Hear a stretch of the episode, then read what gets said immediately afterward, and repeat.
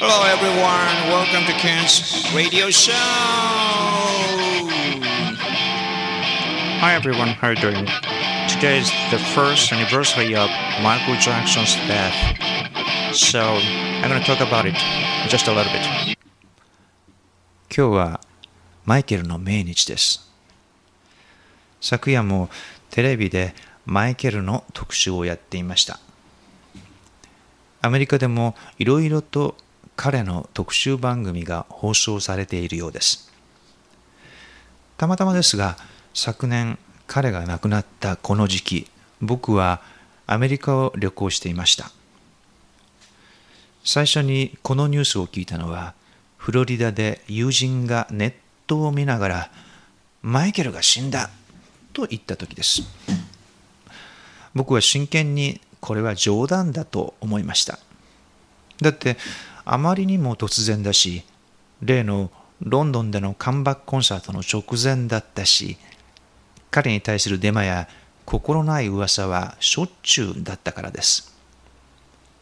そのちょっと前にも彼は不治の病だとか危篤だとかいう話も聞きましたが、その後元気そうな姿が報道されていました。しかし、この時のニュースはどうやら本当だったんです。その後、僕はニューヨークに戻ったのですが、新聞やテレビの報道は毎日毎日すごかったです。ニューヨークの友人の一人は、あまりマイケルに興味がなく、一体何事だ？大統領かローマ法王が死んだみたいな大騒ぎじゃないか。もううんざりだ。と言ってました。僕はマイケルが好きでしたし、彼の才能はある意味過小評価されていたと思っていました。